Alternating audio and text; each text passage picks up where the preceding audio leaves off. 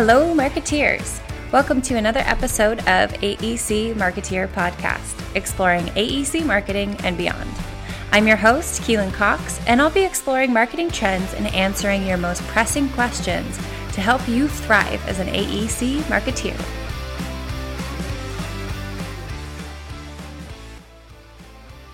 All right, Marketeers, thank you so much for joining me. Today I have on Janki DePalma. She is the Director of Business Development for Kirksey Architecture with over 20 years of experience in the architecture, engineering, and construction industry.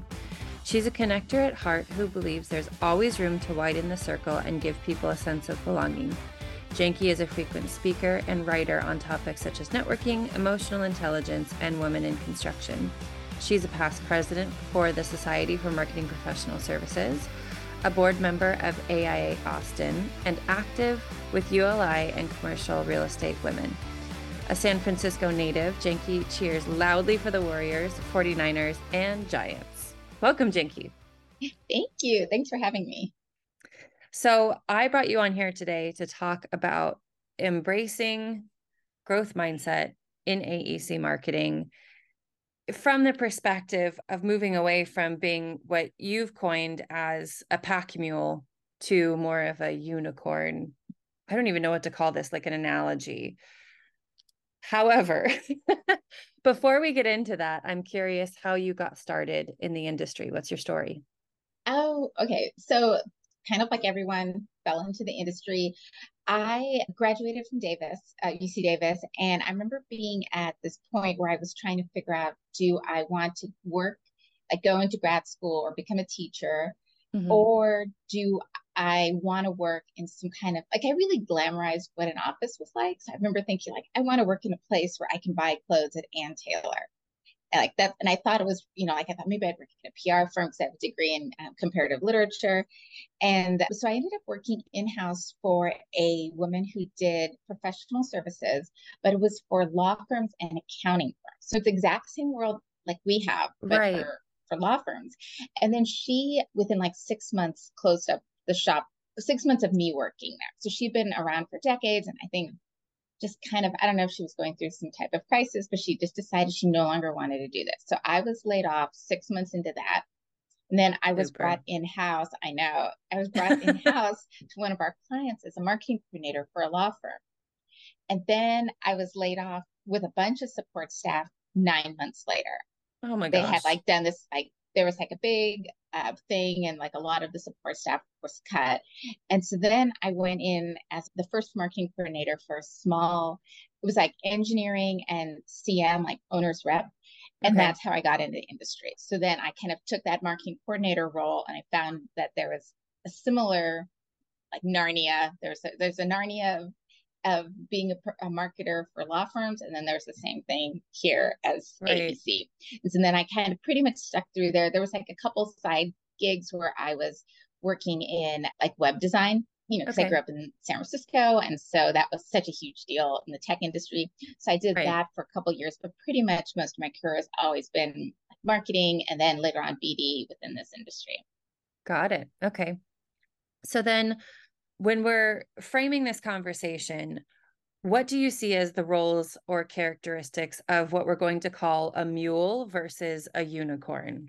Sure. So one of the things is my mind has to work in analogies, and many times there are like multiple analogies. So I apologize in advance if this gets really weird. But so when I say pack mule, I want you to think of like that old time, like miner that's in the Sierra Nevadas who has got like, it's like looking for gold, and there's a literal mule that is way down with a bunch of stuff, right? And so the reason I say that is when you asked me about my journey, there was quite a few layoffs, right? There's other layoffs I didn't even talk about. So I have had like, now that I've had time to reflect, a lot of kind of like workplace trauma with what it means to be laid off, especially early in your career and the uncertainty. And so I think that coupled with like, sometimes there's like a systemic element in our industry that kind of says like what we do really isn't like intrinsically valuable, right? Like we're just there, anyone can do the job. There's such a low barrier to entry at times. So I felt like the way to sort of future-proof myself was to just take it all on. So I willingly became that pack mule. I was like, load me up. Like, you'll be so glad you brought me figuratively to go mining, right? Like mining right. For jobs or whatever, because I'm here and I will do everything. Late nights, all the proposals, I'll be smiley, I'll be pleasant. You want me to do whatever, events, I'm here. I'm your girl. I'm the person who just keeps carrying this burden. Right. And I kept thinking, the more I did that, the more likely someone would look at me and go, wow, look at how much she does. Like, give this girl a raise. Let's give her a promotion. Right. And it's like an ongoing lesson. But what I've come to realize is that mules don't get promoted. Mm. And if you're kind of taking the analogy, that's like kind of like a mule is sort of like an equine, you know, like a combo of a donkey and a horse, right? So the one that gets promoted is the unicorn. And, right. you know, and the unicorn doesn't have to carry all this stuff. Like, you know, like kind of now really going far-fetched. Like you look at like My Little Pony, that unicorn is just being sparkly and beautiful all on her own. Sure. And that's the thing that I realized was really kind of like getting ahead had way more to do with like what my actual value was versus doing a lot. Like doing a lot is useful. And that's great, but really having understanding like what it is you bring to your business that's unique and valuable and solves a problem, that is the unicorn. And right. that's what I needed to do. And I was definitely part of the problem, but that's what I needed to do to future-proof my job. You know, having that trauma of having been laid off and being, you know, all those kind of like uncertainties was really figuring out like, what do I do that can actually like move this business forward? And staying up all night doing a proposal is not really that, right?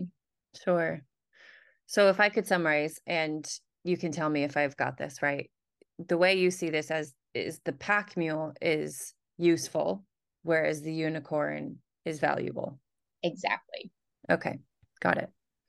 All right. So then I relate to your story, and I'm sure so many marketers do, of just feeling like we have to be the catch-alls and we do have to be these pack mules, sort of because it's a two-edged sword of like, we're sort of expected to, and then we really want to, in a sense, because we want to be helpful.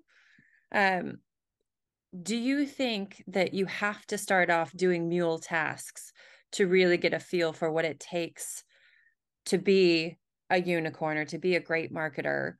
Or is there a way to bypass this stage? Is what you're saying is, you know, you hone in on your value and then leverage that from day one? Or is this sort of like a rite of passage? You bring up so many interesting points because one, you're right. There are like industry and systemic things that people just expect, you know, especially if like a firm doesn't have a lot of experience or hasn't really understood the value of marketing. They kind of feel like, oh yeah, this is the marketer's job. It's just, you know, stay late, whatever, do whatever you need to. There definitely is your own identity, right? Like I'm right. the one who stays late and like never say die, like I will do it, right?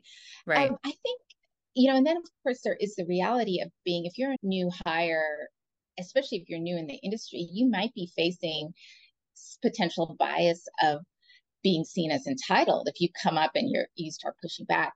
So all of these things are things to be cognizant of.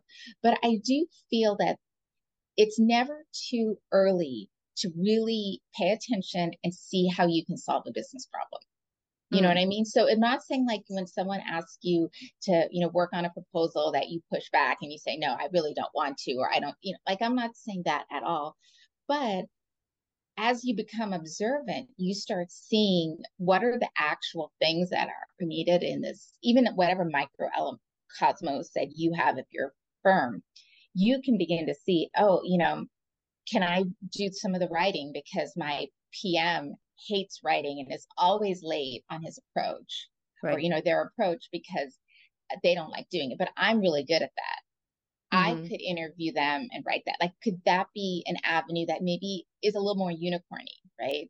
Right. You know, if you're a younger person now, maybe you're seeing some elements of social media that you think, oh gosh, I I could really handle that. And I see that our competitors are, you know, putting really interesting things on LinkedIn. Like, can I add that and use that to solve a business problem?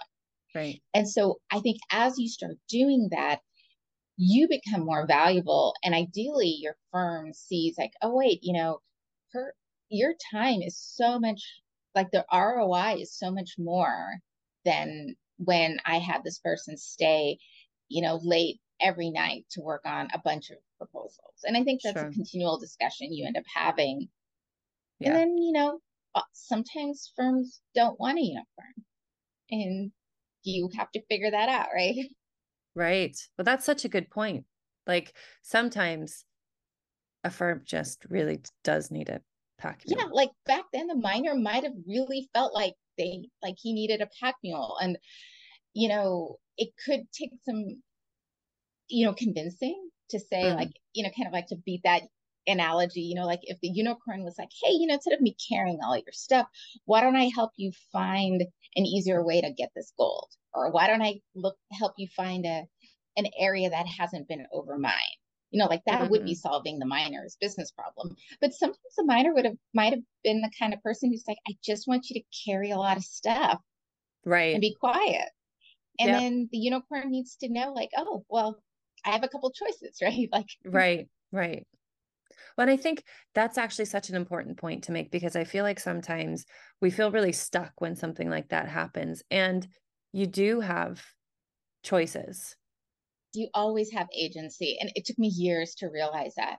Like every time you go back into the front door of your office, you're making a choice. And I'm not saying you just sort of like flip the tables, like some kind of reality, you know, star and just quit.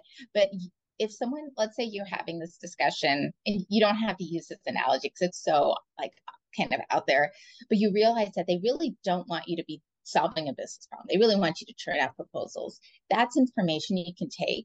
And maybe you start looking at like, what skills do I need to do something else? And you start getting those skills, like either at your firm or, you know, maybe you're volunteering. Like, let's say you're active in SMPS, you realize like, oh, I can get it, do this through, you know, like the communications committee, and I'm going to get that experience this way. And I'm going to network, and eventually like you start kind of like creating a plan, and that gives you agency. Nothing's worse than being stuck and you just feel like, why did I choose this career? Because it's always going to be this way. And you get so fatalistic.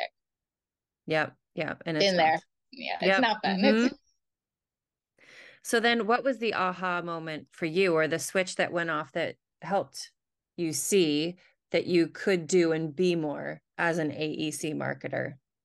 Well, it's happened a few times, but the one that was really recent is that I was at another firm, and I had this moment where I was really kind of like I was trying to get this big promotion, and I was told to just do more. And for some reason, I just accepted that. I didn't ask for clarification. That's definitely my fault. And I started doing a lot, right? And then when the time came, I was told that like I wasn't getting it, and I wasn't given a reason. And I had that moment, another kind of analogy. I don't know if you've ever seen Legally Blonde. Yeah. Oh, yeah. There's that moment where Elle finally realizes, like, she says to Warner, like, I am never going to be good enough for you, am I? And it was that, like, I had that moment where I realized, like, this is never happening. Like, it doesn't matter what I do. Like, and then I started I got kind of sad about it, but then I realized, I started thinking that, oh, well, you know, I kind of have been this pack mule. Right. Like, why would you know, what real value am I doing other than more, which is kind of the directive I was given. So then I started kind of figuring out, like, what do I do well? What is, you know, what business value does it add? But then also realizing that, like, I needed to believe that, not necessarily like my worth wasn't based on whether someone appreciated it. Like, I was bringing value, and, you know, sometimes you have to make a decision to find somewhere else that does see your value. And that's a very painful one to make, but it takes it away from being externally focused, right? And like what other people are saying about you, what your manager is saying about you, what some, you know, vice president, like 4 states over thinks about you. Mm. It really comes down to then you knowing like, hey, I do this and I know this solves this business problem. I have evidence. And then, you know, if they don't want that, then I can just, you know, you start kind of exploring and looking at like, what kind of place do I want? And that becomes another discussion. Right. I have a very similar experience to you of of sort of chasing after something and then realizing like, oh, I can have this checklist of all the things that I've done and it's never actually going to be enough. And I remember there was one call that we were on as a team and my manager pulled up a spreadsheet of what she perceived as the strengths of our team members, right? And mine said compliance. And I hate compliance. I don't think it's a strength of mine at all, but I love to write. And I was nowhere on that writing list. No matter how much writing I did as part of that extra piece, it was just not going to be recognized. And kind of like you said, it's a really sad moment, but then you're like, you know what? Just because I'm not on this list that someone created doesn't mean that that's not a strength of mine, you know? And it was just such a, like a slap in the face. So and there's almost like a grief process with that, where it's really just like that point in the movie where she just realizes like, oh, yeah, like, wow, I get it. But, you know, and it's the same thing. And then you know, as a writer, even if it's not being recognized where you're at, like there's other avenues, right? Like you could write for The Marketer, you could write for other public, like who you are and those skills always belong to you. And that is one of the things I find really interesting about our industry. It's like, no one can take that away. Right. Yeah. You know? So it's just like, find another way to like push that forward. And then, you know, you start working different avenues and you realize like those skills really are skills. Just because you were at a place that they reduced you to the compliance as your skill, which right. I don't know you very well, but you know, I listen to your podcast quite a bit. That would never have been like the top skill I'd have put. Oh, I hate compliance. I am not a detail oriented person whatsoever. Like at all. But I mean, that is so it's no knock to anyone who is compliant and finds great value in that. But it's just the kind of thing where, you know, it kind of going back to like what you talked about earlier with the growth mindset, it really comes from understanding it internally and not necessarily getting that external validation. It's like, okay, you are a good writer, then you don't necessarily need some VP somewhere in another area to necessarily talk about that. Like, you know what your skills are. It's true regardless of who recognizes it. Mm-hmm. Right. Exactly. Yeah. So going off on the area of growth mindset, what role do you think growth mindset has in this evolution of us as marketers within this industry? So when I talk about the growth mindset, it's really based on the work of Carol Dweck. She's a Stanford professor, and she has done quite a few TED Talks, but she also wrote a book called Mindset. Mm-hmm. And it was actually required reading when my son was going to a high-performing middle school. And it was required reading for all parents, and they did a semester-long class on it. And so the in the book Mindset, Dweck has kind of like puts together all her research that kind of talks about there's like 2 mindsets. One is this fixed mindset, which pretty much revolves around the idea that like talent is innate. Like kind of like you got like 2 scoops of writing talent from God, you know, like and someone else has 1 scoop. And so you have more. But because of that, people with a fixed mindset are so used to being labeled as smart or intelligent or, you know, good writer, whatever, because these things come easily. So they feel that there's like a ceiling of your abilities. And then once you hit that ceiling, that's it. Like you've now reached your whatever innate amount. Sure. And so because of that, you get so much praise for your abilities and especially how easy it comes to you, right? You're quick, you're pretty flawless, even new things you learn really well. So it becomes a huge part of your identity, and unconsciously, you really don't want to do things that make you look less than stellar. It's really human nature. So you start making choices and doing things that put you in positions where you naturally shine. So you're kind of afraid to stretch yourself. And then what happens is you also can't help but become super competitive, right? Because a lot of what you're doing is in comparison to other people, because since the skills you have are fixed or innate, you need to be better than somebody. Oh, and you're always afraid of being worse than somebody. So you're always like looking over your shoulder and everywhere to see like, okay, am I better than this guy? And oh no, this person's coming up, and is this person going to be better than me? And it's one that you see a lot, especially for like high performing kids, you know, which is why we had to read the book as parents, because the school was trying to break this and trying to get your kid to be okay with failing, because that's how you really learn to grow. And that's her other concept, is the growth mindset, where you believe that skills can be learned. And the only way to learn them is to fail, understand how you failed, and move from that. So you become very resilient. You become open to asking questions. There is no competition, because remember, it's all where you are in the ladder. So it's not like I'm innately smarter than you. It's just like, oh, I'm just a couple rungs below you, but I'm working towards it. And it's a very internally focused concept, which is so like the antithesis of a lot of like educational systems. Sure. That if you're able to embrace that, so this is like a long-winded thing. So for us as marketers, when you start embracing that, you really stop looking for sort of this external validation. I mean, you still want to make sure you're solving a business problem and you're meeting expectations, but you become way less like obsessed about appearing to be like, you know, a better marketer than somebody, or, oh, other marketers wouldn't be able to handle this kind of a workload, but not me. You know, like you become this sort of like, your identity is not that anymore. You become really good at going, I'm going to try this and see how this works out. And you might be wobbly.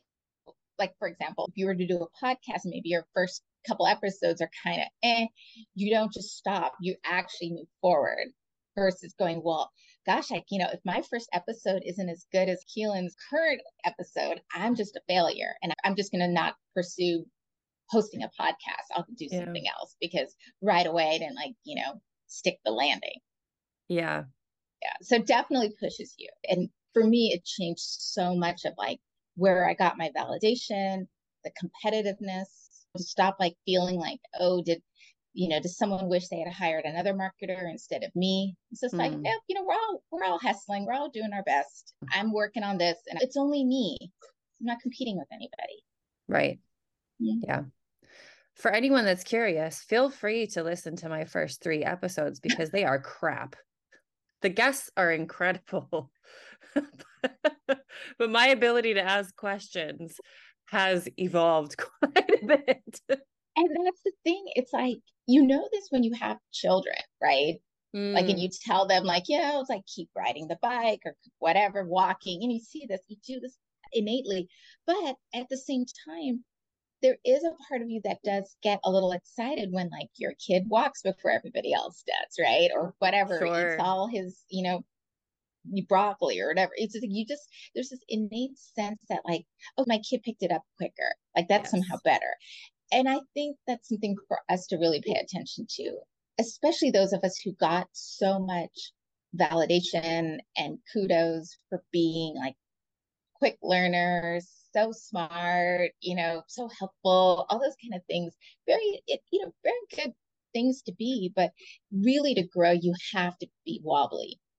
And fall, right? Not just wobbly, you kind of have some big mistakes. And so I think and that's hard, because if you're so worried that you might get laid off, the last thing you want to do is look wobbly, right? You want to look like everything is perfect. And those late nights were like a breeze, just no big deal. And I can just keep working harder and harder because you're trying to show like you haven't hit your ceiling. Yeah. So much to say there. I know, your face is telling me like you have a story. So. I'm just thinking like the wobbly.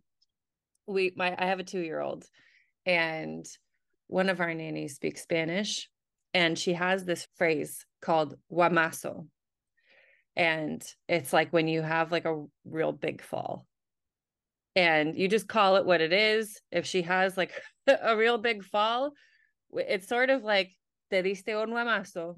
Like you made a big oopsie. Guamazo. And I do feel like as marketers, we're terrified of our guamazos. Like we're terrified of not being compliant and, but everyone has a story of not being compliant. Everyone has a story of a proposal going absolutely backwards or a campaign really crashing and burning. But that's sort of like, you almost need that to be where you're at right now. So like, we all need our guamazos. But we do. And I think what's also so interesting is like sharing those and like learning from those. And I just like submitted an article that was all about something very similar where I had watched a video and it was about how to cook some like meatballs because my son was interested in that. And the guy shared a mistake that he made. Mm. And I remember thinking, well, why would you share that? Like just edit that video. And just why would you share that you made a mistake? But it actually created an interesting learning point. And it made me look at like, okay, yeah, like I make mistakes, but I don't necessarily go out of my way to share them. Right. And what is that saying about me? What is that saying about how I want to appear? What is this saying about me and like where I am in this growth mindset of, those guamazos and mistakes are all part of it. Right. And we all have them, but it's also kind of going, it's like really understanding that it's you getting better. Right. Yeah. It's so hard, especially in sometimes when you feel, I don't know, like depending on the firm, sometimes you feel like you should just be grateful every day that they hired you. Yes. And while I am very grateful that I work for the company I'm at, it's like they're benefiting too. And I remember for so many years, so many places, I just kept feeling like, I hope they don't ever wake up and realize they don't want me. Mm. And living under that fear of just like, I hope somebody in some VP group doesn't decide like my salary is part of the cuts that need to happen or whatever. Right. It's a very uncomfortable place to be. Yeah. So then are there any like concepts or tools that you've used to help inform your work now as a unicorn that you are, that you wish you would have known sooner? It's funny. So I feel like your unicornness is like a continual journey. So I don't feel like you suddenly like, I'm now like a full unicorn, but I guess there's some unicornness about me. But so there's different things you could do to figure out your strengths, right? I think like strengths finders, all those things are really great. They're classic things to do. I had so much workplace trauma that whenever I did strengths finders, I would just sort of brush them off. And be like, yeah, empathy. That's like my number one. Yeah, okay, right. Communication. All right, whatever. So I did this exercise that I found on LinkedIn and I did it just before my presidency. And I sent out an anonymous survey to about 10 of my closest like work friends, like people who knew me in the industry. And I asked them two questions. And one of the questions was, what is like a unique work skill of mine? And then the second one is, if you could take a skill of mine and steal it, what would it be? Interesting. And it was anonymous. So obviously I had no idea what they said, but what was interesting was like, like staying late to work on proposals was not one of those lists. So I imagine like if you asked people who knew, compliance wouldn't be one of them, right? So I started getting things, especially that second question where people talk about like, man, if I could take this from you, I would, because it really made me see like, oh, like I took this for granted because it's kind of your working genius, right? But people are like, I would do anything if I could have this. So, like for me, it's like, I'm really good at making people feel welcome. Like I can read a room really well and see who needs to be, who doesn't feel connected. And playing a host is something I really like doing, something I downplayed all the time. I figured like, of course, everyone does that. Right. That was a big skill. My communication skill came up as ones that people wanted to steal. Again, stuff that I just always took for granted. Sure. So this could be, there's different ways to find out what could be pointing towards your unicornness. But I think that I found that exercise to be so helpful. And I took the survey and I put it in like a notepad. So anytime I'm kind of feeling a little down, I'll like read the actual responses. And it's really crazy because I never asked my friends like what they wrote. I felt that was like way too self-indulgent. But it's very interesting to know that like someone who I work with or someone who's on the board with me thinks this, you know, and it was, it's very humbling, but it was also kind of a sign like, hey, you know, stop carrying everything, like do this instead. So that's the thing that worked for me. That seems like it would be a great tool as like a team building exercise for like a board or even for a marketing team. So I hope someone steals that and tells you. I wish I had. We did so much of our meetings virtually at times, but I kind of felt like if I could do it again, I would have included this because it would have been really nice to anonymously see what other people see as your strengths, especially for something like a board or a marketing team. Yeah, I wish I had found a way to incorporate them. Very cool. So then if there are people, I'm assuming there are going to be plenty of people who are out there listening and really identifying with this mule analogy, what advice would you give them? Well, what's hard is when you've been a mule, you know, like not carrying that load is unexpected, right? It's a boundary. And boundaries are hard. Boundaries are really hard for me. And so you probably need some help establishing boundaries. And that can come from a variety of places. Sometimes, depending on what your situation is, maybe you can talk to a manager and say, oh, you know, these last couple of proposals, I've been it's really, I just can't, I need a little bit of break or whatever. Or this is not sustainable. You might be able to do those boundaries in a small way. So maybe you can start saying no to something that is like dumped on you that isn't really adding to your job. So, you know, like when you're asked to bring cupcakes and do all those kind of like, sort of like office housekeeping things, maybe that could be a boundary you hold. But the truth is sometimes, you know, when a mule doesn't do everything, they're labeled as stubborn. Right. You know, so you have to be aware that like, you turning into the unicorn in a place that is seeing you as a pack mule and you've been a pack mule may cause some disruption. Right. And you have to ask yourself, is that okay?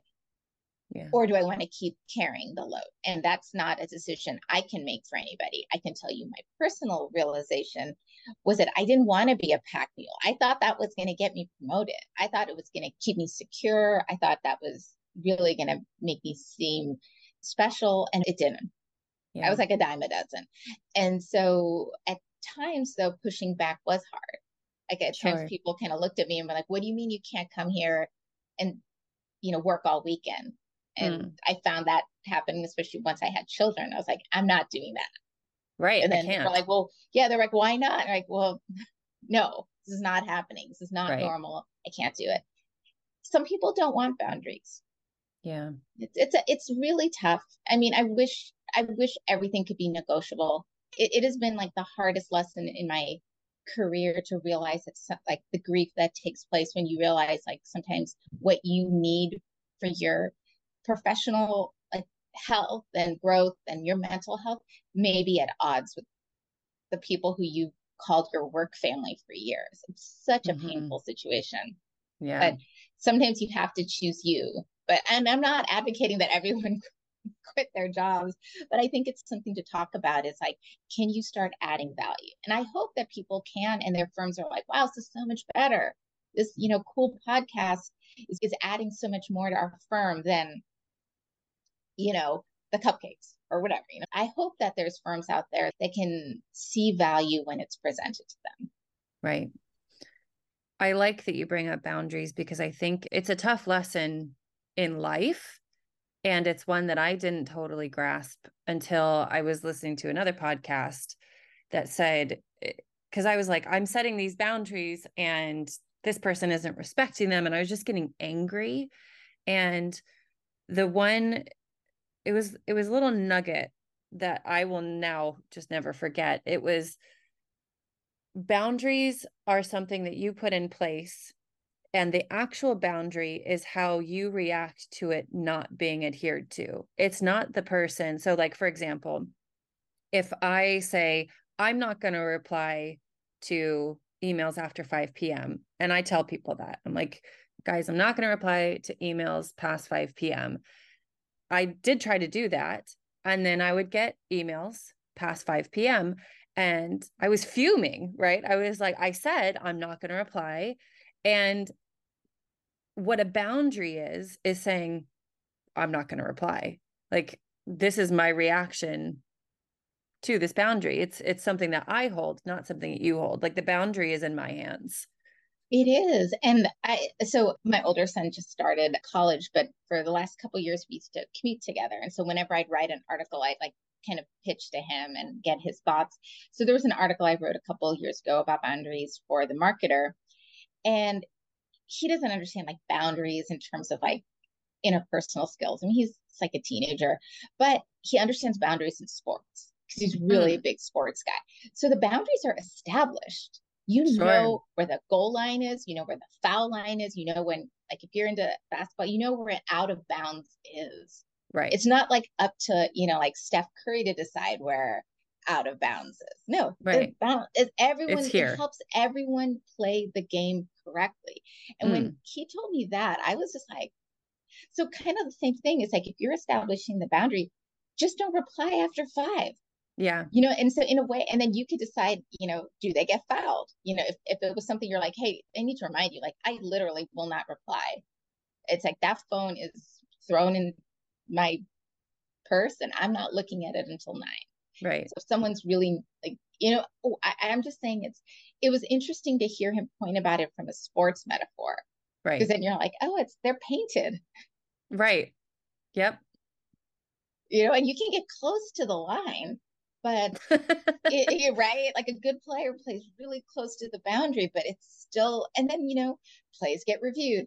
Again, I told you, analogies. I love it. But here, having Gabriel explain this to me really made me see like, oh yeah, which is why I think like really great managers help establish those boundaries. I think it is such an unfair thing to say to a young coordinator, you need to push back when a principal of your firm is telling you to come in and work on a proposal on a Saturday morning. That is a huge imbalance of power. I have a friend who runs a department, and she will say that if that happens, she calls like that person to the carpet. Like, so if she sees that like one of her attorneys called staff in over the weekend to work, you never praise anyone for burning the midnight oil. You never praise anybody for working late. That is a waste of resources.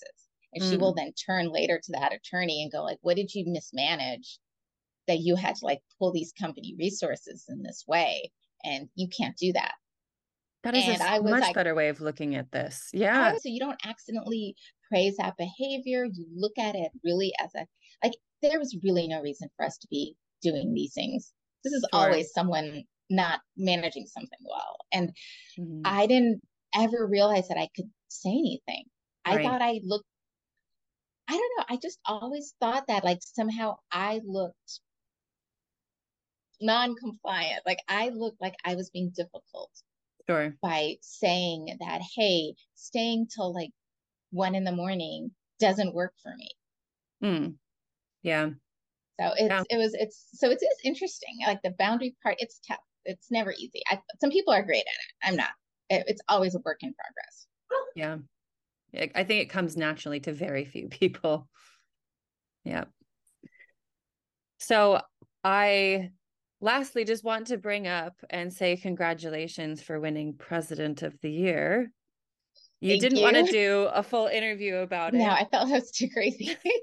But I do want to talk about it a little bit. So like one question seems like an appropriate amount to talk about it. So all right. I know you don't want to toot your own horn, but can you tell me about your year and, you know, your presidency? Oh, yeah, sure. So I was chapter president for Austin in 21-22. And I give to give a huge shout out to my other presidents. We have all the presidents have a class name. So we're the comeback kids. And we definitely were the comeback kids after, big time. You know, after lockdown. And some of my presidents were still in quarantine, like depending on what states or cities they were in for like a lot of their year. It was I mean, it was such an interesting year because we were trying to figure out what to do and how to move forward. I think one thing that was really interesting for me was when we started the year, I had us look at sort of our core value as a chapter, and our core value ended up being belonging. Like more than anything, we wanted anybody who like interacted with the chapter in whatever way to feel like they belonged here. And for our marketers, we wanted belonging to also mean like there were serious benefits to belonging. So we wanted their firm to be like, oh, I'm so glad you're part of SMPS. Like you got the hookup to do this, this, and this. And it made decisions a lot easier because then it became, you know, we would kind of go like, did this fall within these boundaries? Like, does it help us create belonging? If not, like, what do we do? So, you know, then became a thing where we really started paying attention to what kind of speakers do we have, right? And what's the makeup of those speakers? Do they feel like they belong? Does our group feel like they see themselves reflected in everything that we're doing, right? So that part became a really interesting experiment to kind of push this narrative. And then how do you make sure our board and volunteers don't feel like overworked pack mules? Because that's so easy when you're on a board, like especially a group like SMPS where you just want to give. So we started looking at like, where have we been suffering in silence and where can we make changes? How can we create a culture where if you needed to tap out for a little bit, you could?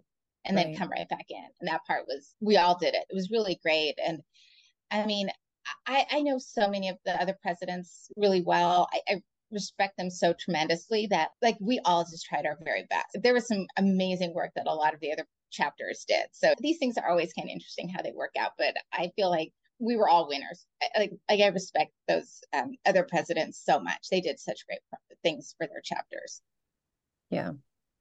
Well, I love that. It's like a values check for every decision made. Yeah, there was a couple of difficult ones. And at times it really did make having the value check, like it became easy to make the decision. Because sometimes you're, you know, like you have a decision and you're like, oh, you know, so-and-so going to get mad or does this make us look weird? But then it's just like, well, no, the value is this. It's like, is this violating this value? And then you realize it did. And then you can make a tough decision, but it's like, you know, you were right because this was the value. Right. So it was very helpful at times because I'm always trying to find a way where I can make everyone happy. And sometimes you can't. And the value one, having that like particular value of belonging made it really easy. Sure. To go, okay, this is the right path. Right. That's awesome. Yeah, well, thank you so much for taking the time to chat with me. This has been such a fun conversation. Thank you for asking. This is actually, it's been a fun thing to explore, just, you know, especially because I kind of feel like for people who don't know me, and you see something like chapter president, it's really easy to sort of like put people in like a one-dimensional stance, like kind of even, you know, like I met you at a regional conference. And it's really easy to really kind of like gloss it over. It's like, oh, she speaks, she's a podcast, she has her own business. It's like, she must have been born a unicorn, like from the get-go. And you realize like, oh no, like we've all been through this. Like, you know, we all have ways to find agency. We all have ways to understand like what makes us sparkle. How does that solve business problem? All these kind of things that like, you know, I just hope that it helps maybe spark some discussions. It's been really fun chatting with you about it and kind of like diving in on it. Love that. So lastly, I just want to mention that you have an article coming out in The Marketer that really digs into this topic. Do you know when that's coming out? No, actually, I just turned it in a little while ago. And so, and it really is. It's TBD. So The Marketer is such a well-oiled machine. They put articles, we turn in articles like months in advance. So I'm sure it'll be probably coming next year. Got it. Well, when I see it, I will repost. Then you'll know what the, oh, there's a pack mule. What? Like, All right. Well, thank you so much. Thank you. This has been absolutely delightful. I really admire the work you do. I'm a fan of your podcast. So I was floored that you were interested in chatting about this. And I'd love to hear other people's comments too, if you know, if they've been in that position, especially if they've been able to turn it around. I think that's a turning point that all of us have had in our career. Yeah. Yeah. Cheers to the Huamazos. Yes, Huamazos. I wish I knew that word. That's like, maybe they'll make me redo the article and they'll put that phrase in there instead. All right. Well, thank you so much. This has been so fun. All right, Marketeers, that's a wrap on this week's episode of the AEC Marketeer Podcast. I hope you enjoyed that little Easter egg I left you in there of my 2-year-old. As always, if you're enjoying this podcast, I would invite you to subscribe so that you never miss an episode. New episodes are released every other Wednesday. Chat soon.